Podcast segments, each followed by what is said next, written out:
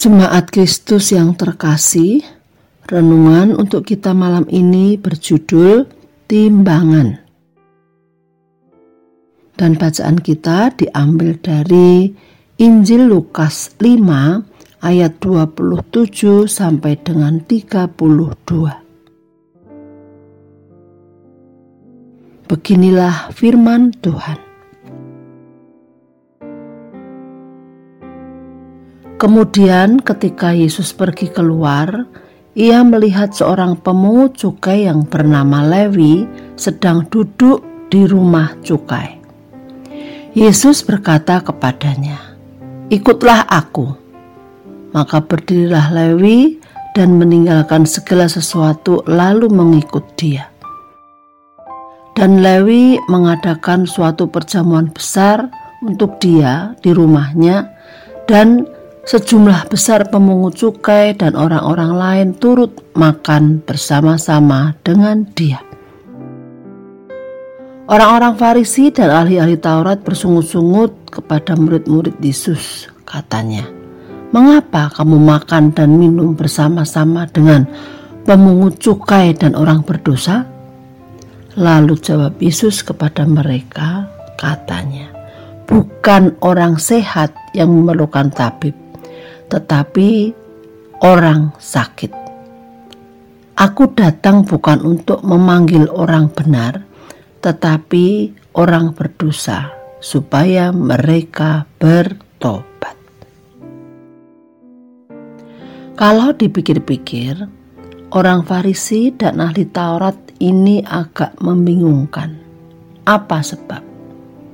Di situasi di, di satu sisi mereka tidak suka dengan Tuhan karena dianggap mengusik apa yang sudah bertahun-tahun mereka lakukan.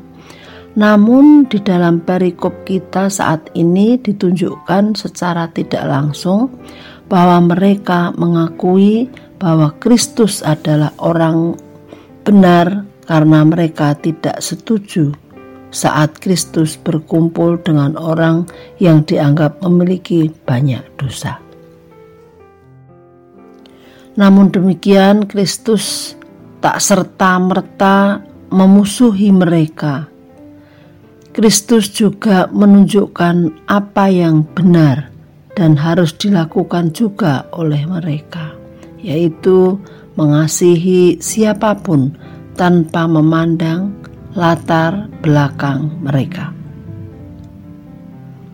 Dari kisah ini, kita mendapatkan dua perspektif.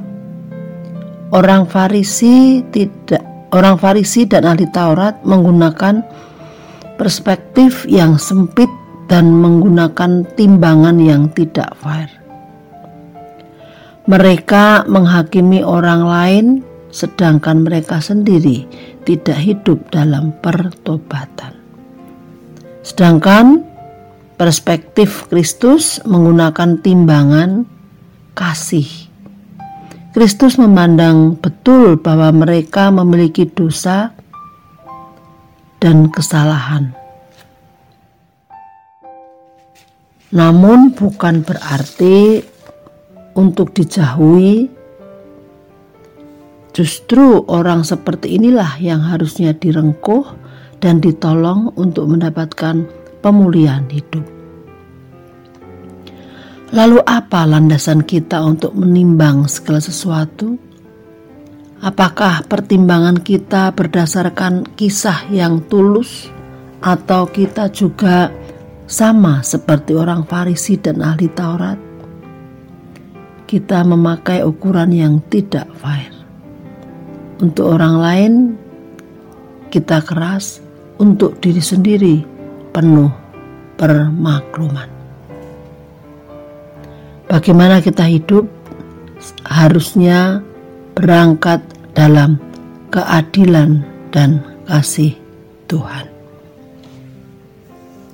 Demikianlah renungan malam ini. Kiranya damai sejahtera dari Tuhan Yesus Kristus tetap memenuhi hati dan pikiran kita. Amin.